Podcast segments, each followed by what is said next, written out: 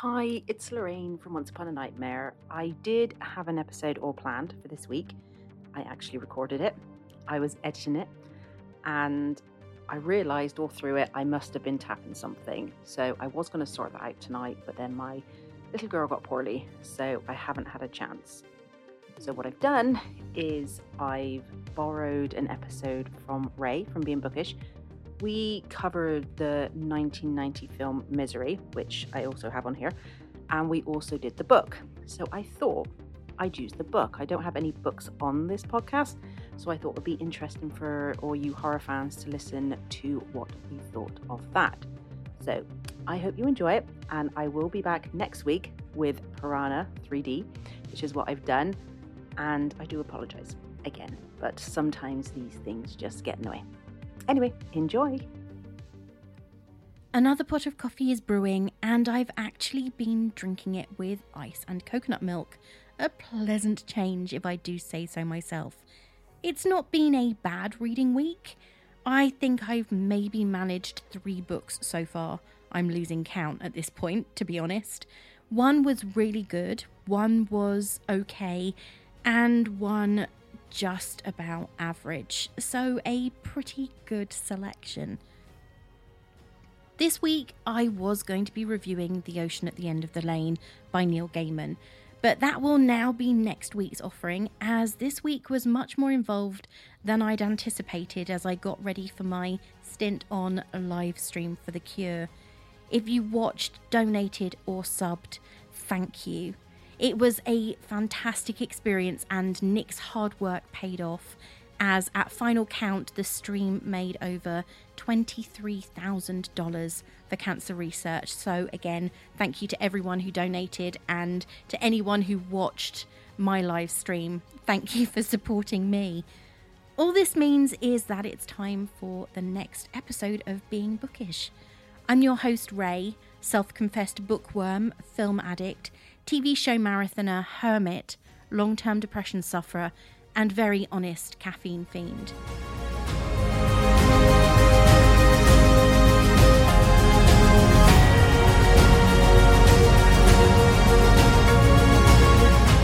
Light the candles, get yourself a fresh cup of something hot or a glass of something chilled, depending entirely on when you're listening and your preference, of course. And let's get started. And I have a guest with me for this episode, and we're doing a second episode on this same topic, slightly twisted. because in that episode, we're going to be doing spoilers because we are going to be covering the film. So today we are discussing misery, and I have with me the most appropriate person in my friend group ever for this particular topic, Lorraine from Once Upon a Nightmare. Say hi. Hi. It's not because I'm a misery guts.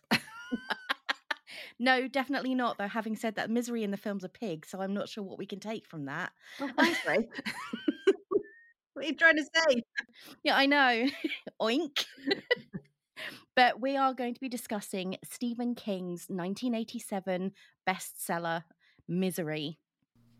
Paul Sheldon is a best selling novelist who has finally met his number one fan.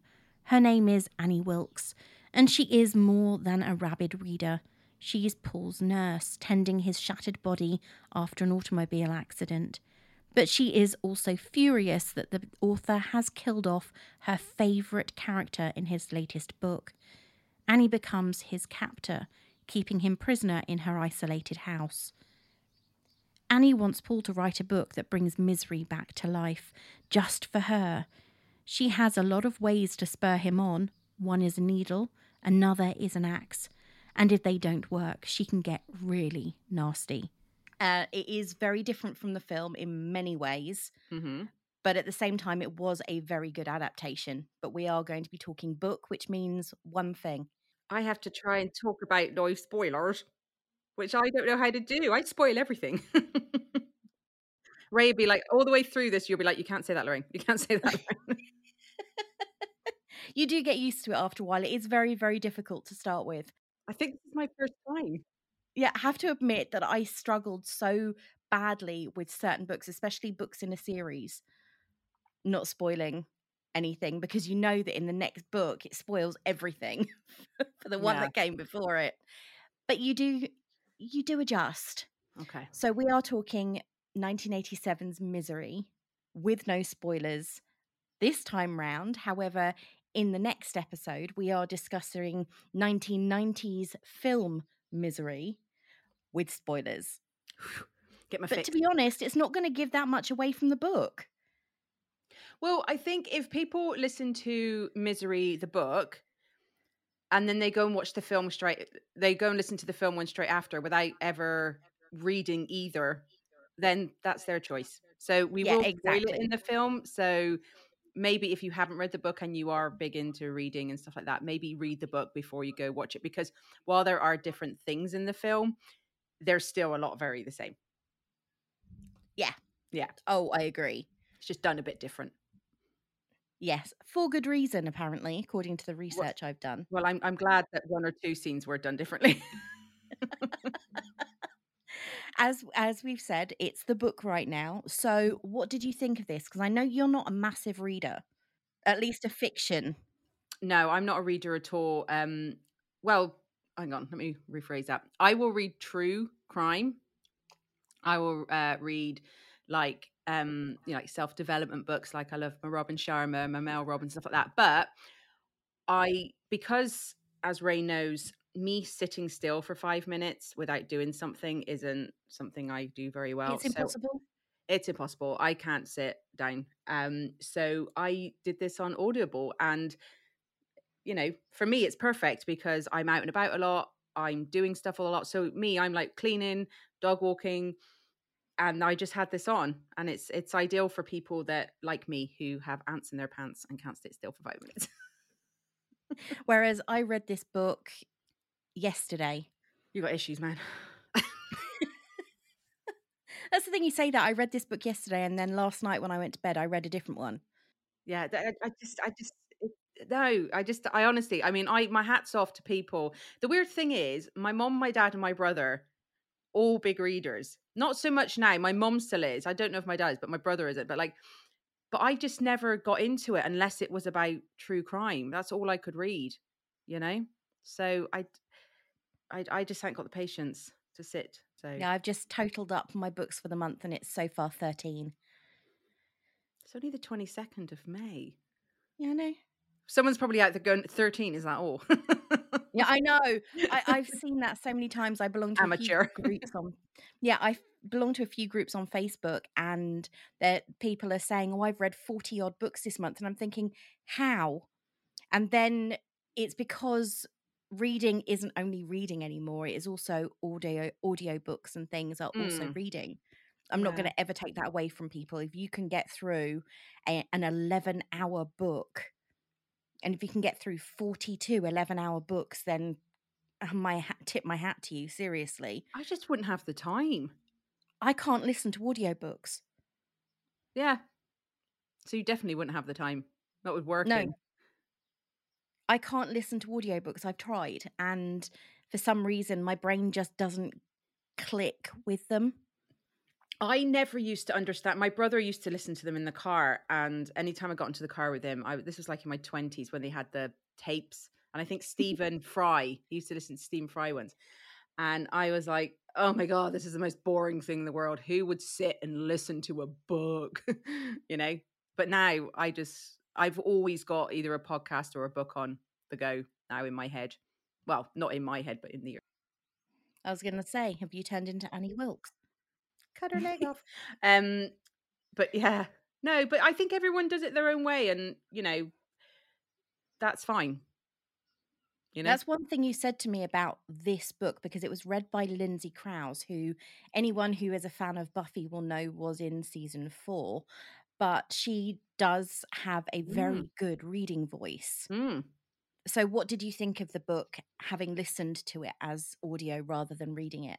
I think she helped because she was. I think because I'd seen the film and I knew who Annie Wilkes was and how she carried on and all that kind of stuff. She very much. I'm more visual. Like I like to see things like that, and I where while she was talking, I could really picture Annie Wilkes. So she brought me into it in that way because everything she did, I could see Paul Sheldon, I could see Annie Wilkes, I could see the cop whose name I can't remember, and Buster.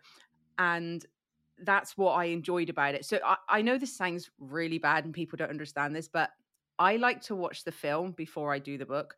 I know Raye's looking at me like, and that's the end. Thanks for coming on. yeah, I'm one of these people. I know it makes no sense, but hey, we're all different. Are you one of those people that reads the last chapter if you're if you've got a physical book? No, God, no. No, I wouldn't. No, no, I don't do that. But I, I, I don't know. I just I like to know. Like a lot of the true crime podcasts I listen to, I already know the story. But I had I had to do it once at one point. Like, do you know what I mean? But I I like I found it easier because I knew what was going on. I know that's people are like turning it off now. Not listening to that No. show anymore.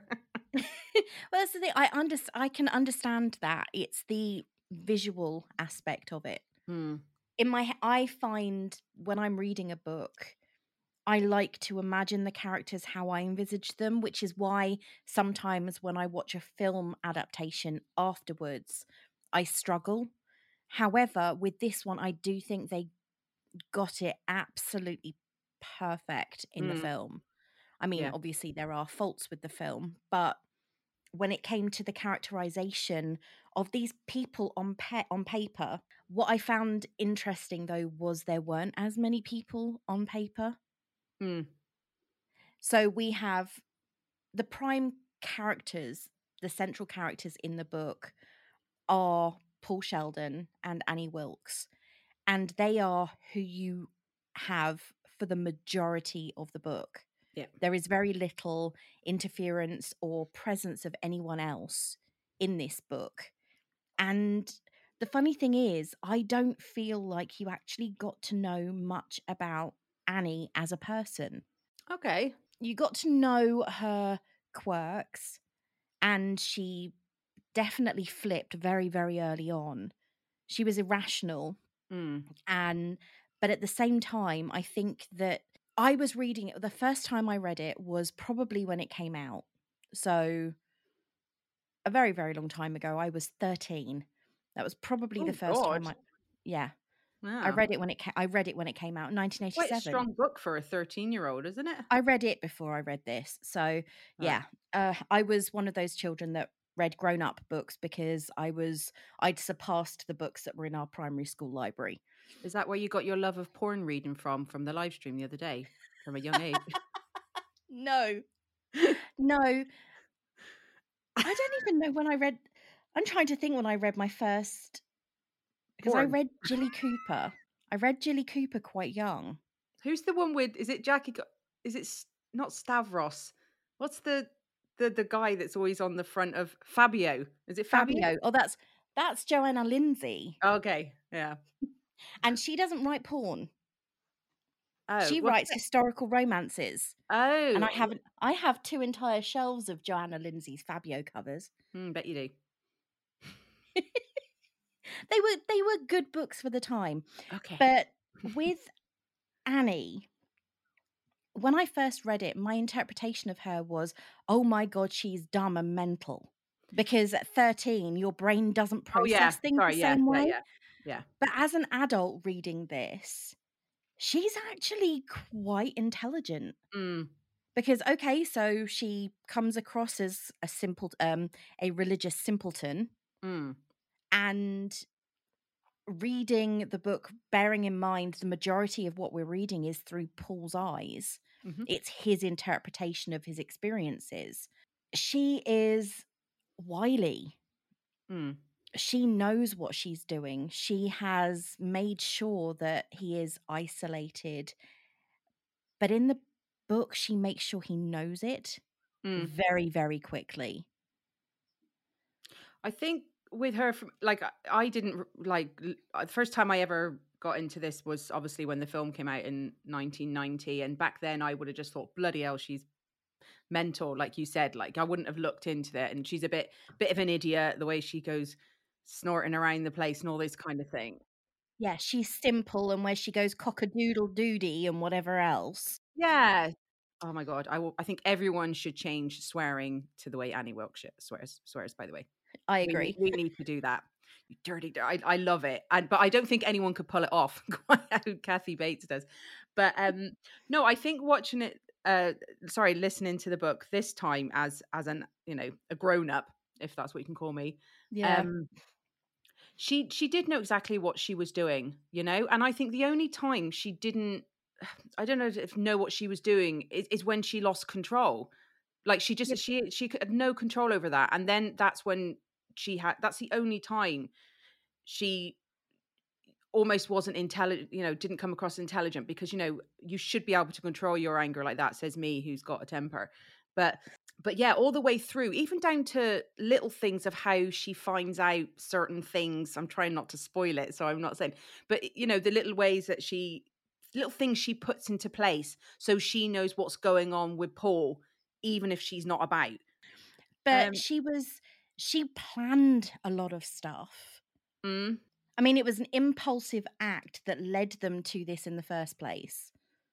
Maybe we should set the scene. Do you want to set the scene of the book? No you said it because i'll get it wrong Paul Sheldon is an author and he has written a well known historical romantic series uh, based around a character called Misery Chastain. He is, he's killed her off in his latest book Mhm. because he hates that character. I found, I'll be honest with you, they don't do it as much in the film, but in this, anytime they went into that story, I kept almost forgetting about the the book within the book story. And I Yes. was like, who who are they talking about? And I was like, and I would switch off because I I had no interest. All I wanted was um Annie and Paul the whole way through. And whenever I got that, I didn't I mean I don't mind the It cop and you. yeah i yeah because i was like oh and I, I i would kind of i couldn't tell you what they said because i found it those bits boring because there wasn't enough to kind of you know you'd almost need the book the whole book to kind of get into that i felt i just it just tha- that was, I think that was the intent. It kind of was you showing into a full sense of security that everything it was also right, giving you this visualization of a man who was absolutely frustrated with this character that he'd Oh, yeah. created that had made him all this money and on his way home he goes to the same location every time he's Mhm. writing a book to put the finishing touches on it. And he writes a brand new book brand new characters. He thinks it's the best thing he's ever written. And when he is driving home from the lodge to present this book to his agent he is in a car accident. There's a blizzard and he is in a car accident. Mhm. and annie wilkes who is a nurse saves him. However you slowly actually i'd say quickly in the book start to realize that her motivations are incredibly twisted. Yeah. And he wakes up to this uh, the the image of this fat-faced woman in front of him saying i'm your number one fan. Yeah. I mean that's not creepy at all is it? Yeah, no, it, it's. I, I think as well because obviously he can see out the window and see in the room that he's not actually in a hospital, and when you're in that type of way, you you know that's where you'd expect to be. he's very seriously injured and he's been unconscious for a number of days Well, exactly, and even the way she kind of like is, yeah, we're gonna, uh, you know, we're sort this out basically once the road's clear. It was just she. She always spoke when she spoke about stuff like that. Oh, I, you know, I've been in contact with people. People basically know you're here, and I'm going to get you to where you need to be, and everything's going to be fine. She's. I, she always seems very dismissive when she talks. It's almost like, oh, look at that car going by the window. You know, it's there's nothing. There's no sitting down like because in a situation like that you do everything you could to reassure that person look this is what i've done and you never ever felt that from her i never no. felt there was no comfort and No. no, she has got No. no bedside manner and for a No. nurse that's really bizarre well i've met nurses that have no bedside manner and i've seen some of them like and they're not you know it's it's if you don't have that compassion don't be a bloody nurse like, do you know what i mean but um and no but with her yeah straight away you're like i'm un, I know i'm uneasy about her because there's no I, I didn't feel one bit secure in the fact that she'd actually done anything to help him there and he was there to stay. Oh, yes. But Yeah. also, she makes it quite clear very early on that there are certain rules to be kept. Mm, And she, her mood switches so quickly. As you said, she Yeah. has a trigger temper mm. and she's irrational. However, but very soon afterwards, she cleans things up. She is rational, Mm, almost clinical in the way that she does other things and the way that she covers up the messes that she creates mm.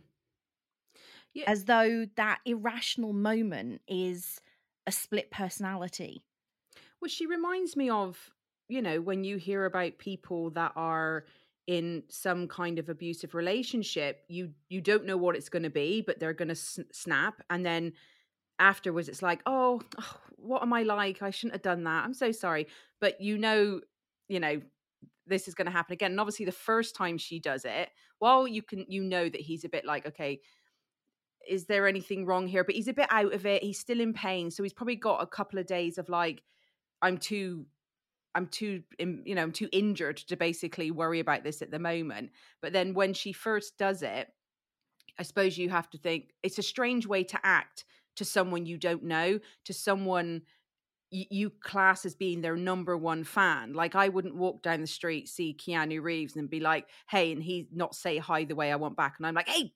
You know what I mean? You lose Yeah. your mind. Like it's just a really strange way to act. So if someone did that to me off the bat, you just wouldn't bother with them again. But obviously he's in Yes. this situation. And the problem with this situation is also the fact that she has already made it very clear he owes her. I saved Yeah. your life. Yeah. You owe me. I, you know, I do all this stuff. Yeah. Oh no, one hundred percent. I think uh, also I think the biggest issue with Paul Sheldon as a character is the fact that he's out he's not in control of his own Mm. life and he likes to be he has specific practices that are made far more clear in the film which we will go into in the next episode but also he is descending into drug addiction Mm. he is becoming dependent upon the medication so his temper's frayed Yeah. but at the same time he's aware that if he loses his temper with her he's going to be worse off because he's already seen what she can do i mean that Yeah. scene with the bucket of water Mm. after she throws the when they have a disagreement she throws a bowl of soup at the wall Yeah. but it's not her fault it's his you made Yeah. me do it it's your fault Which is a typical abusive behavior. Yeah, and then she makes him drink down his pain medication with the bucket of water that she has just cleaned the floor with. That Yeah. bit actually made me gag. Yeah, but that that that is it's typical behavior, isn't it? I Yeah. I would you you you made me mad. You made me angry, so that's why I had to do what I had to do. But I Everything is his fault. oh, of course it is. Yeah, but abusers can't blame themselves, can they? It's never them. No. They have to they act the way they do and it's always because of someone else. Um but no, I I think with Paul Sheldon because I think for me as well because it's hard for me to kind of like I'm look I can see the face of James Caan So you're struggling to separate the book I'm, from the film. I'm yeah, I do start because I only watched the film last night and I only finished this book about a week ago. Um, but he- he's not he's not the nicest person. You know what I mean? At the start, like you, it's it's really a weird thing because obviously this is being done to him. Obviously this is being done to him, but I know this is going to sound really weird, but there's at times I kind of feel a bit more sorry for her. What is because is that because her idol has she's suddenly discovered that her idol has lead feet?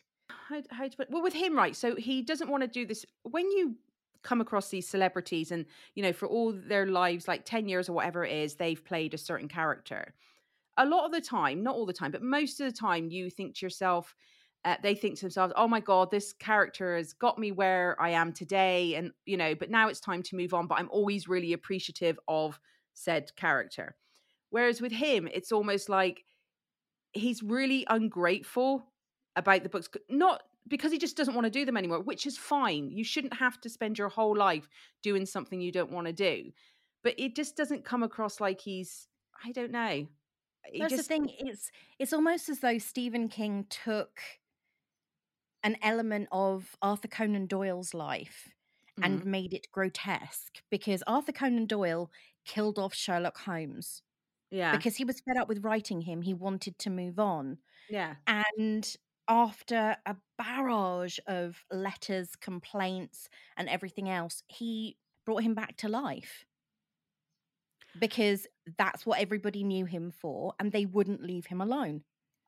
And I suppose with her, she is the reaction of what everyone's like when something doesn't go their way within the entertainment industry. I mean, we all think we have some, not, I mean, obviously, I don't like if a character I love gets killed off, if they stop making something like, yeah, it pisses me off a bit, but you know, I, I move on with my life. I don't have a hissy fit.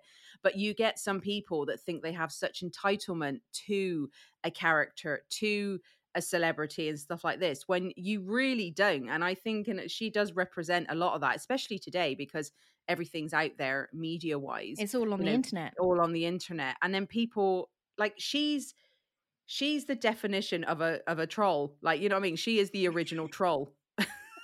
Do you know what i mean?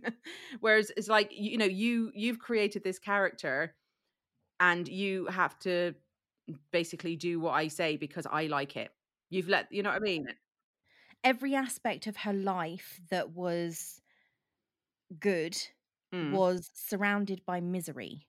The character, not the mood, though. Yeah, Probably the mood as it is, well. yeah. yeah I mean, she is. There are certain elements of her character that you, when you first meet her, you think, oh, she's really nice. She must be, she saved his life. And Mm. then little things start to happen. And you slow, actually, not even slowly, realize that she is the epitome of unstable. But she's is. also incredibly bright. yeah so she's like as well kind of like for me one of the worst kind of like serial killers you can have because if you think back of all like no one's out of out of um bounds she doesn't have a type she just does No. what needs to be done some of it is obviously on purpose I think that she's she cast herself as an angel of mercy. yeah no yeah no you get you, there's a few remember we Beverley Allitt, we had our very own one here in yes, we did. that's um, I think that's it though. We're looking at to ex- expand upon this a bit so that people who've not read the book understand what we're talking about. When Annie has a bit of a mental break, mm, she leaves Paul Sheldon alone in the house, and though she has locked the door, he has a wheelchair and he Mm. has a Kirby grip or a bobby pin, depending on where you're from. And he manages to get out of his room and he finds what I would say is her souvenir book, oh 100% but she calls it Memory Lane. yeah which is really creepy And when you open it up, he, all the way through the book, she is making mention of, oh, those brats just wouldn't be quiet. Mm, And you're thinking, okay, what brats? Maybe she lived in an area where there were a lot of neighbors. And you discover that these brats were actually children that died in a fire that she set when she was 11 years old. mm, She is, and then you find, he finds this book that contains her souvenir of every single thing that she has had a hand in, or Mm. actually not even had a hand in, has actually done yeah including the death of her college roommate, her dad falling down the stairs. Her she worked as a nursery a nurse in her, a maternity ward. did her husband was he pushed off a No, her husband divorced her. her husband divorced her It was in the time where you used to say you'd be able to tell who divorced who by saying such and such filed for separation right. from yeah and most of them were women divorcing Yeah. men and hers was the only one in that instance where the around, husband yeah. had divorced the wife after just 18 months of marriage Hmm.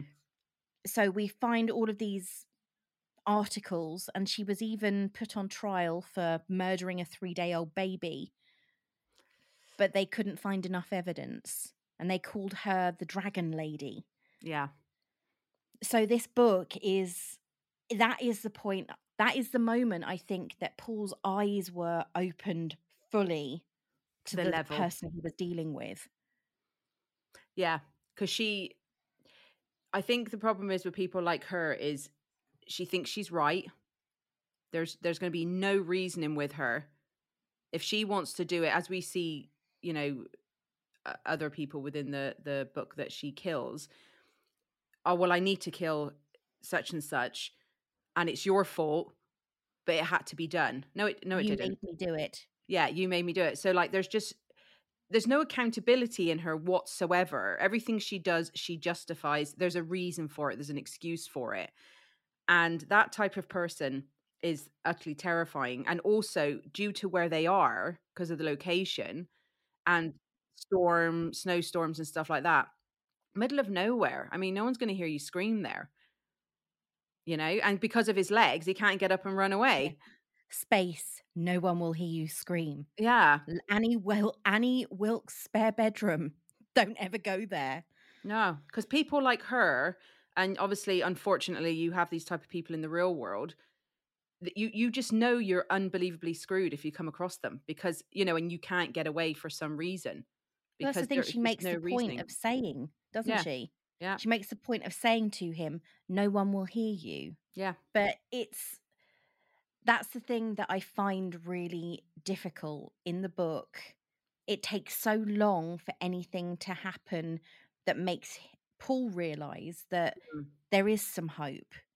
yeah, and it's it's almost as though his character changes while he's there from this self-serving author who knows he's had success to someone who is doing something purely because he needs to survive yeah. even though he knows at the end of it all because she's already made it very clear they're both going to die Yeah, no, I do. I I mean, my opinion of him changes, but at the start, I'm just like, you're just this ungrateful, arrogant, you know, not just not a very nice person.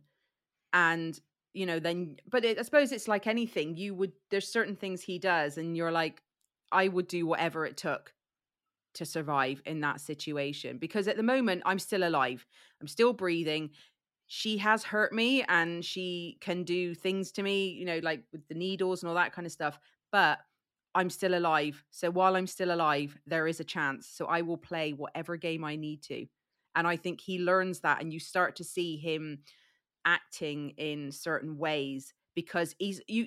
It's strange at one point because you're like he doesn't want to anger her, and again, that's what it's like being in an abusive household. You're like, right, I better not do this because if you do this, it's going to make him angry you know so he learns and he's gone from this guy of being like i say what i want i do what i want i'm the writer i'm the one in charge to right i got to do whatever this woman wants to stop her from hurting me to stop her from getting angry and delaying the fact that she may kill me Yeah, you know? that's the thing. He has at the very beginning of the book, where, well, not the very beginning, but after he's been with her for a while. I mean, time has no meaning in this book. no You know that a certain amount of time has passed, but because there is a different, a very a vast difference between the book and the film, Mhm. it's almost a drug induced blur because he is addic- highly addicted to Novril, the pain medication that Annie's been giving him.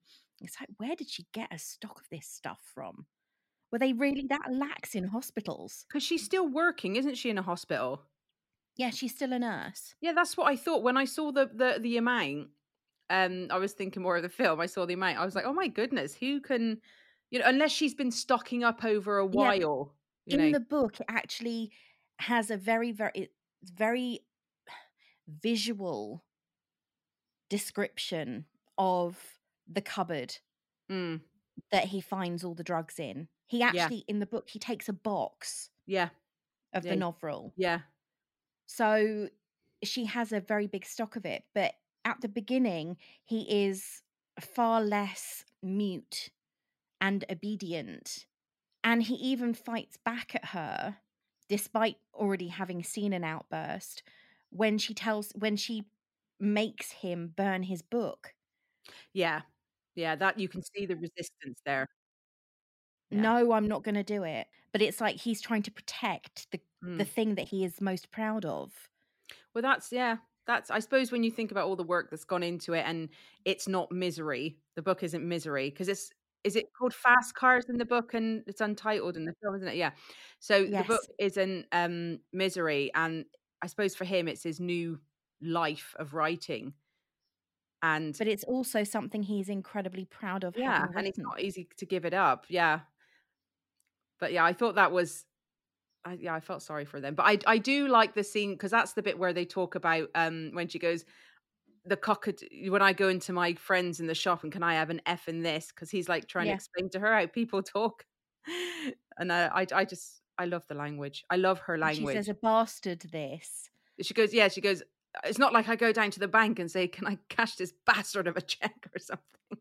yes, she is incredibly rooted in her family hmm. history, mm. at least.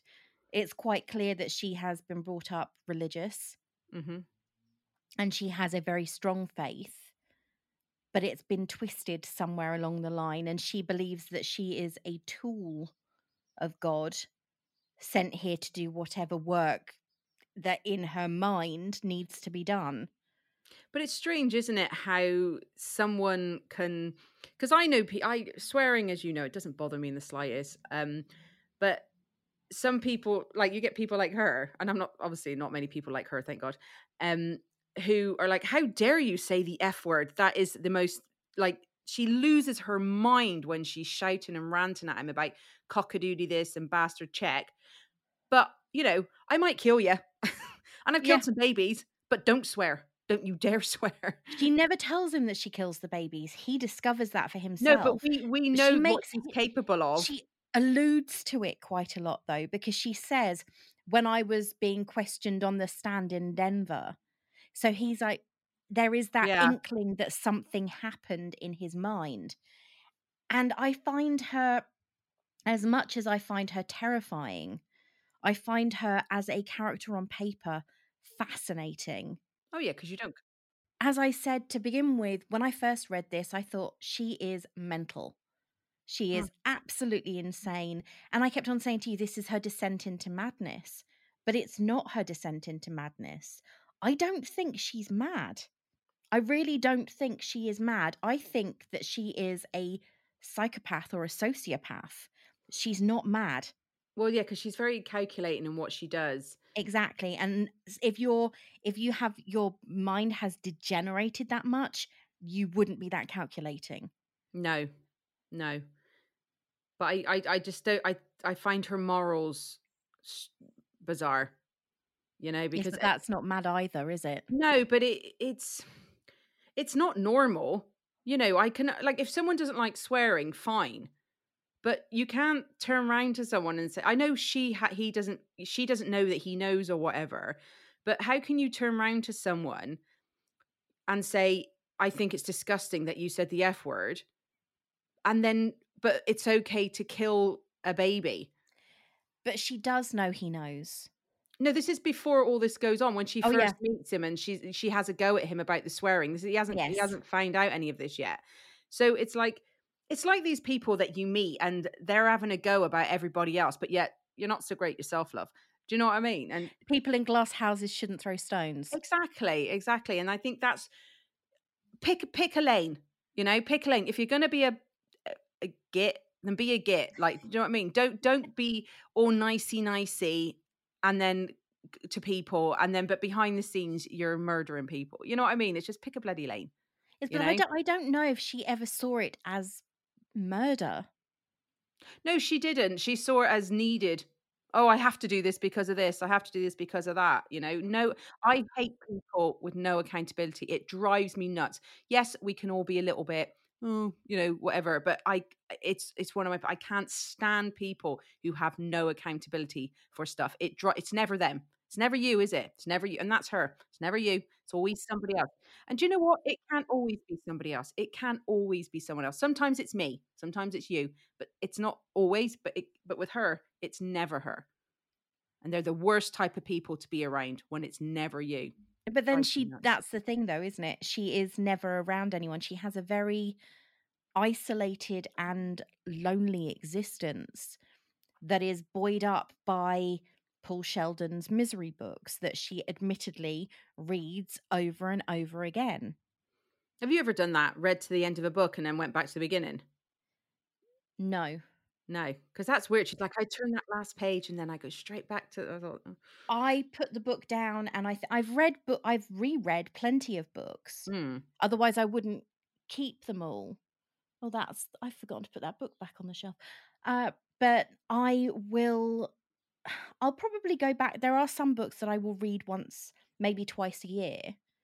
Yeah, but that's different. But But that you is very different to rereading the same book over and over again. It's almost as though she didn't have any other books in her life. And I think that the morality of the book is hmm, what appealed to her. hmm. And that's why she continued to read them over and over again. Because she fell in love with the ca- the main character. The main character was morally forthright and the time that the book was based was far more puritan and she felt at home there. It must be. I'm glad I don't have this. And I mean, if people do, I hope I don't offend anyone here. But to be that obsessed with one thing, I don't mean being a big reader. That's different. You don't. uh, When I came to visit you, you don't jump around going in. Oh my god, this is the most. You know this type of thing. You know, there's nothing wrong with having a massive interest, but like. I, I just I, I don't understand that level of obsession. It's just I I don't think it's healthy at all. Like I have my favorite bands and my favorite characters. I read all my true crime. I love my horror, but you know, I'm also in the real world. The only time I've ever seen it is when I went to yeah, I'm going to make myself look really sad now. When I went to a midnight pickup for a Harry Potter book. And the main reason I did that was because I hate spoilers. Hate oh, them. Oh right, okay. in books. So I needed to read that book before people started posting about it, talking about it. I just finished the book when my nan came out and said to me, Oh, on the radio, they've just said Dumbledore dies. It's like, so glad I've just finished the book. Did you see that someone put it on a banner on a plane? Yes. Like that's just I'd already read it by that point, but at the same time, that's why I did it because I didn't want to have the ending spoiled. And people, there are a lot of people out there who do that, but I did see some insane freakouts when people were picking up their books. no, I don't get it. I don't like. I and I met Sigourney Weaver, and I love her, and even I kept it together. You know, I think I don't know. It's just. Do you know why? Because to me, it's not real. Like whenever I look at these celebrities, and I'm like, oh my god, they're so hot and stuff like that. But it's it's not real, and that's the thing. It's like this with her, this character of misery. It's almost like she's reading about somebody like her best friend, like somebody she knows that she's met, that she's touched, you know. Whereas, you know, we're all very much aware of the fact that all these people, you know, I, I will watch a film with Johnny Depp and I'm like, oh my God, he's a great actor, he's gorgeous. But as soon as the film ends, that's the moment's past. You know, I don't spend my whole days going on and, you know, it, it's just, I don't think that level of obsession is at all healthy. We have already established that there is a lot wrong with Annie, No. but it's not that she is She's just insane. misunderstood. It's, I don't think she's misunderstood. I don't think that she's insane. I think that she is calculated and she is cruel. Hmm. Oh, very But I- Don't think she's insane. See, that's the thing. As I said, when I was younger, I thought that was my immediate thought was she's mental, but she is not. She is far too aware of the consequences. I think sometimes though the whole insanity thing for me, like in the mental, your mental type thing, um, which was a big phrase that people used to use when we were younger, Yes, it Um, was. uh, is the outbursts. It's for me, it's not so much when she's doing all the messed up stuff, because she's very slow in that. Like when she does a certain thing with the legs, it's not like I'm angry at you, so I'm coming in to do this. Like uh, it's not a reaction, you know. It's it's very thought through. That's not a spoiler. What isn't? The legs leg- is not a spoiler. Oh, is it not? No. Okay. How? Why is it not a spoiler? I feel like it is. because everyone it doesn't give you the outcome of the book. Oh, okay. Woohoo. Um. So yeah, when she Oh God, you're happy about being able to. Okay, uh, should I be worried about you? well, when she cuts off his foot, um, but um, yes, but it's all very thought through. So yeah, that that is not if you if you think of something, if you plan because that had to be planned. She had to go and get the stuff to do it. She had to think about it, and Yeah. she had to put his feet in a certain way, and she she would tell him and all this kind of stuff. So it was all very thought out. So yeah, that's not insane. But for me, when but I think the reason you for me when I think this girl is insane is when she does the outbursts and the you know cockadoodie, dirty birdie, and all this kind of stuff. I really wish I could pull it off. Um, but that I think that is where it is. So you're kind of in and out. She's in and out of insanity, I think. But then, are we all insane in that case? Because we can all lose it every now and again. But we don't cut people's feet off. the thing with her and her outbursts for me was the fact that though she had these outbursts, her she was aware she'd had them After, because yeah. afterwards Mm, the anger was still there, but it was concise. Mm, So the perfect example being after she discovers that Paul has been roaming around the house mm. and he he becomes aware that she knows yeah, and he's nervous and understandably anxious about it. She hobbles him by chopping off his left foot with an axe Ooh. and then cauterizing it with a blowtorch. Oh my god. She Oh, is calculated yeah. And every single thing she does, even I think even the outbursts to a point are just one side of that nasty character. And maybe it is multiple personalities and Mm. the nice, sweet, God fearing woman is one side of it. The vicious anger outbursts are another side of it. And that calculated cover up is the protecting side of it. I mean, we'll never know, but that's what it felt like to me when you saw those three very distinct sides of her personality. But there was also, I thought, a very um childlike way to her in the not just with the pig thing, but you know when she would do something for him with regards to the writing, when she got him paper and the things, and she would she'd want praise for it. Yes. I did good type thing, which is, you know, something my kid does who's six. You know, she she she wants the praise and you give her the praise.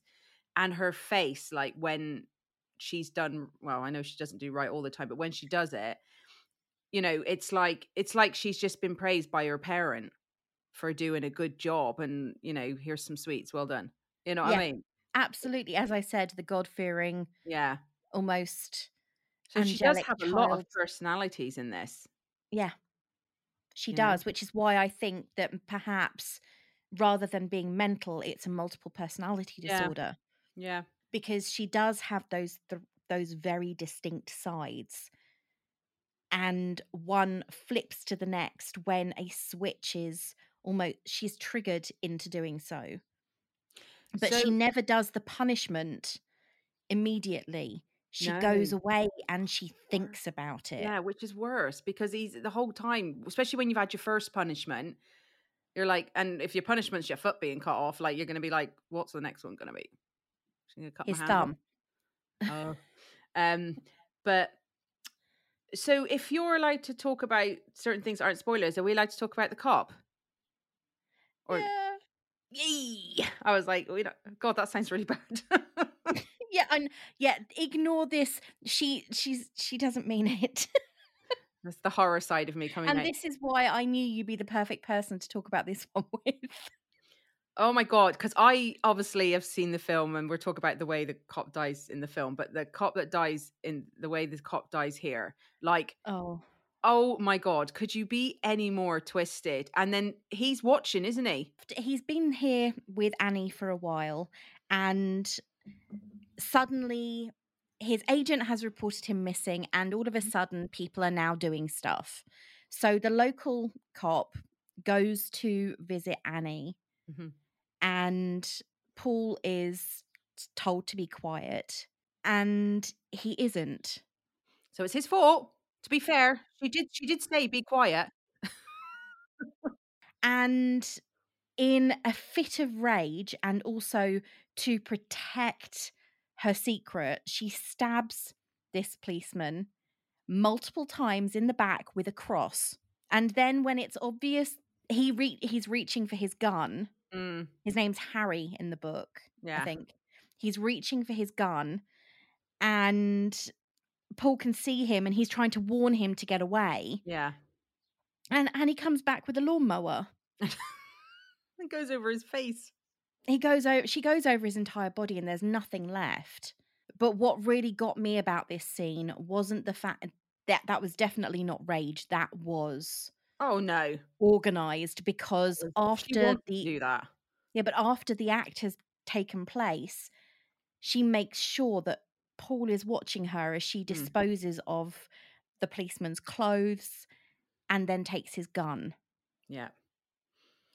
Yeah. No, that was calculated yeah, that was. I think that really showed the level of because like if you kill someone and they're, you know, practically dead because I don't was he wasn't when that lawnmower went for him because he started kind of crawling off a bit, didn't he? yeah he trying did to he get started away. to crawl off into the bushes Yeah. and um so there's other ways hang on this is going to sound really wrong but like you don't need to do that but you don't need to do that that you do that because you enjoy it because you want to because you want someone to have the most painful end of life no way is you don't kill anyone in any way but if you practically kill someone and they're not dead and you think ah I know because you have to go and get the lawnmower. You have to come back with the lawnmower. You have to turn on the lawnmower. You have to push. There's a lot of physical work there. There's time to not do it. Even if you think it, there's time to change your mind. And there's glee in what she's doing. She enjoys it.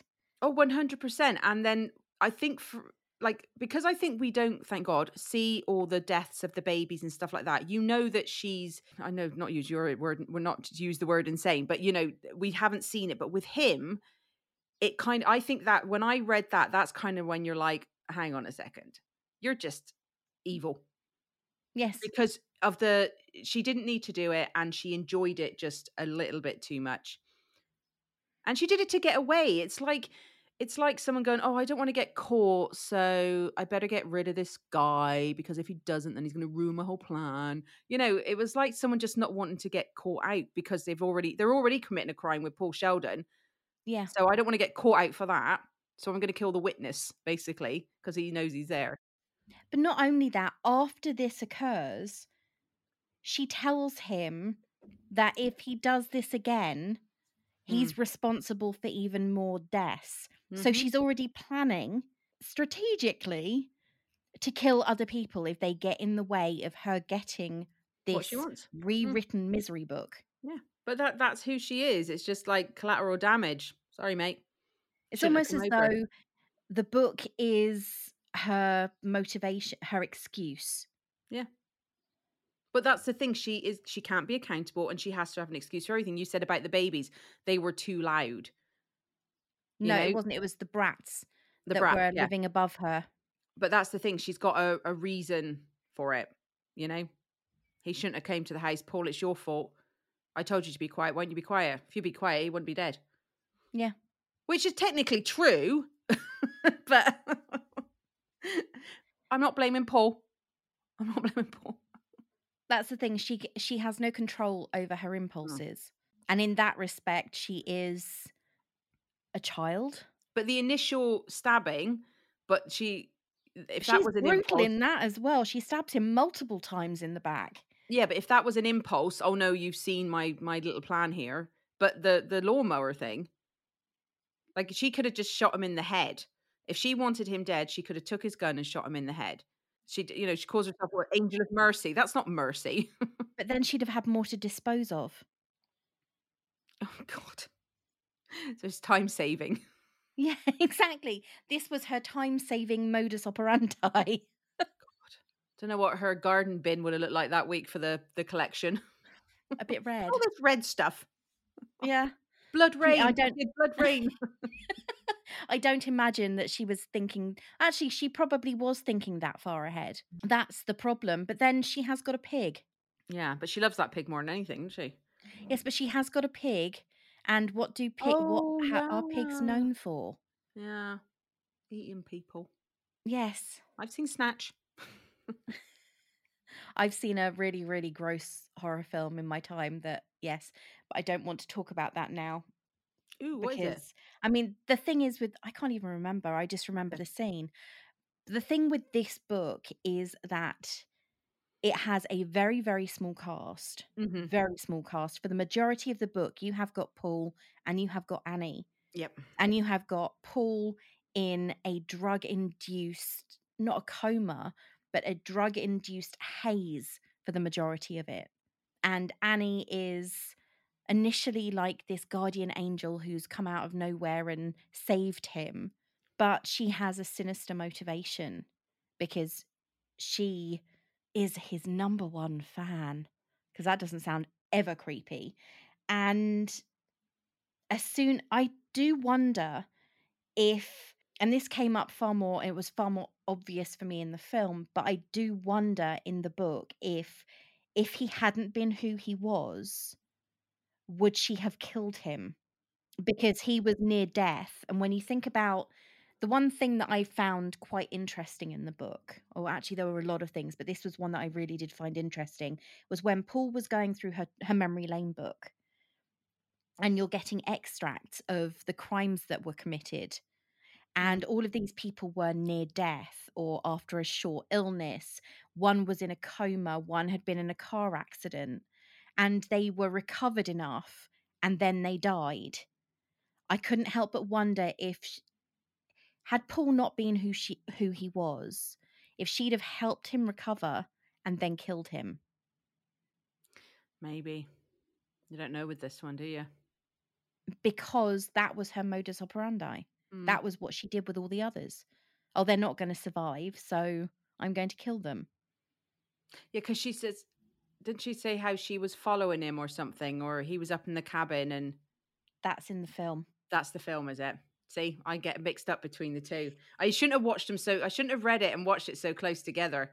I watched it this morning, or most of it this morning, Yeah. and finished the book last night. So Ah, yeah, but you're better at the book thing than me. I'm problem is with me is I forget things really easily.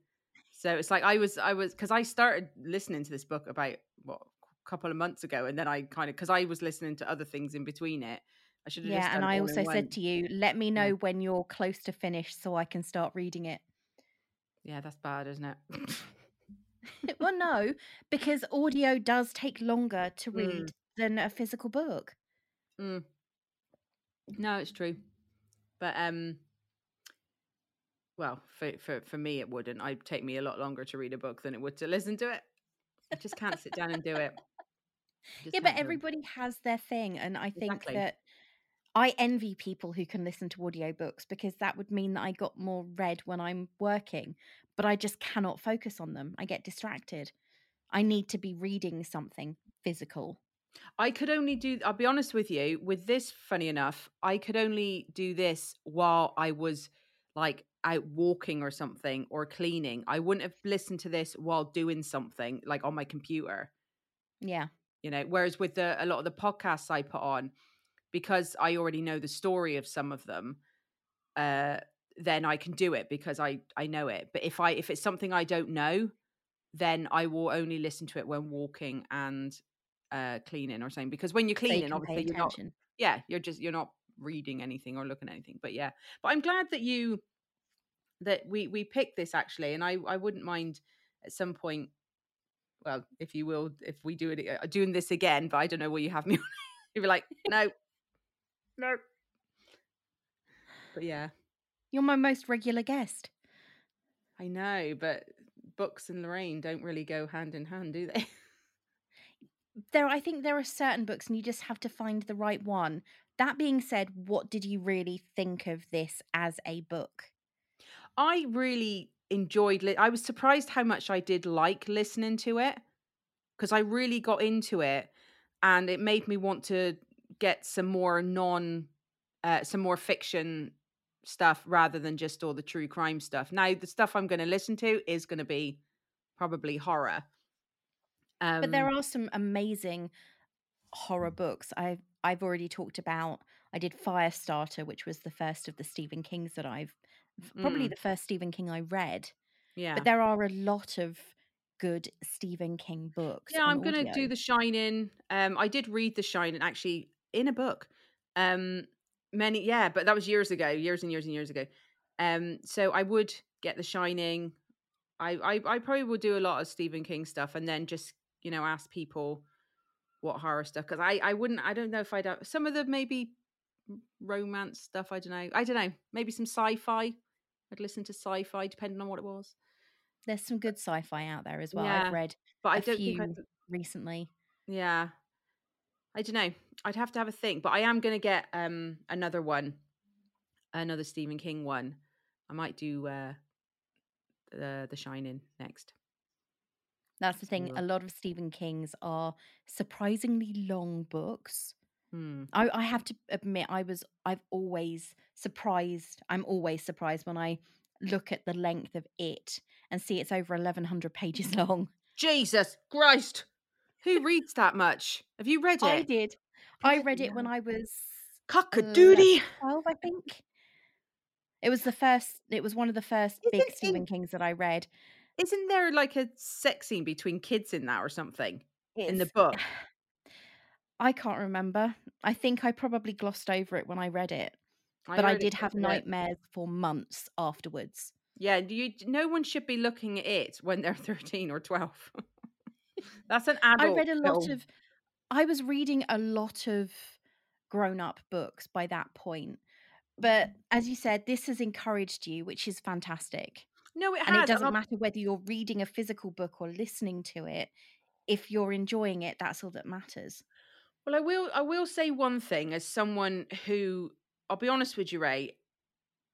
Don't want to give you a big head now, but until I met you with books because of you know the podcast and stuff like that, I would never have entertained your podcast before I met you, and I only listened to it at the start because we Of were me. friends and there were films in it. So I said, "Yeah, I'll give it a listen." Stuff like that. But I have actually listened to some of your stuff, and it, it you have made me start listening wanting to listen to actual uh, fiction books from your podcast Yay, success. yeah and that's and you know how much of an and you know how much of a non-reader i am Yeah.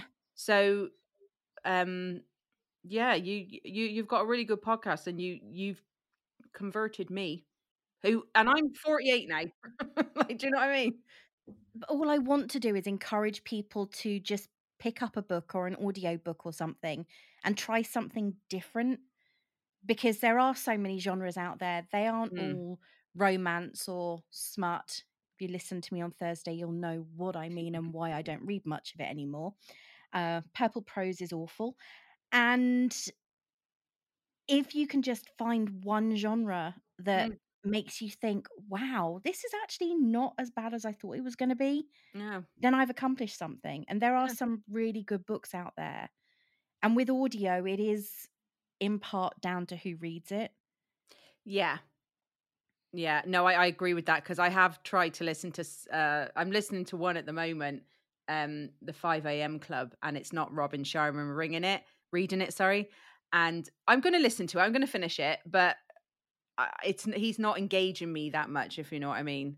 Um, and that's no, I don't know, I can't even remember the name of the guy. It's no disrespect or anything, but yeah, you need. But it's the same with a podcast Yeah. like sometimes i like i know that this podcast is gonna this episode's about such and such but then the person just and that you know they that's just my personal preference i have a certain thing i like to listen to just like yourself and you know i would never name any podcasts that i don't find engaging because i think that's disrespectful um but And it's personal opinion too. and it's pretty clear because some of the podcasts uh, there's podcasts out there that are really popular that i just can't engage with but that's just me you know um but it does it makes a massive difference on who's telling the story you know and that woman what was her name again Lindsay Crouse. yeah she was brilliant especially when she was doing the really like shouty annie bits like and when she was getting angry and I, I loved it like i was really like in it like i was in i was in the the scene you know and it was she was brilliant. She was really good at doing, and even when she was like doing the port, the everyone bits, like she just she nailed it. But Annie, she it was a bit scary how much she changed when she read the the kind of aggressive bits of Annie. That's the thing. Lindsay Crouse is a good actress. Yeah, no, She she made a badly written character good in Buffy. All right, in my least favorite season, season four. Oh, okay. Um, but yeah, so yeah, I, I appreciate, and you know, if you ever want to do a Stephen King one again, then I'm your gal, and we can watch the, the movie too. We could do the same thing. That's the thing. I think that as we will discuss in my next episode, the film is different enough that they could be completely separate properties. Well, I, hopefully, I'll sound a bit more like I know what I'm talking about. in the film. it's more my thing. Yeah. Well, where can people find you? Yeah, so horror uh films, if you're into the into those, then that's Once Upon a Nightmare, and I'm on all platforms of choice and a Nightmare Pod on Twitter and Once Upon a Nightmare podcast on Facebook and Instagram. anyway, thank you so much. And we will be talking about the film in my next episode. So prepare for spoiler ridden rather Yeah. than spoiler free. And we will be talking about the differences between the film and the book and our opinion of how they actually interpreted it onto the screen. So we will see you in our next ep- in my next episode with my guest Lorraine. Bye. Well, that's it for this week. Thank you for listening, and a massive thank you to Lorraine for joining me. We'll be back this Wednesday with a spoiler filled review of the film that came out in 1990. If you like what you hear, why not share it with your friends and family? And please post a star rating on Goodpod, Spotify, or Podchaser. You can follow me on Twitter at being underscore bookish and on Instagram at being bookish pod, or you can check out my website beingbookish.co.uk. Well, I need another cup of coffee and to select another book from the shelves. So until next time, this is me saying farewell.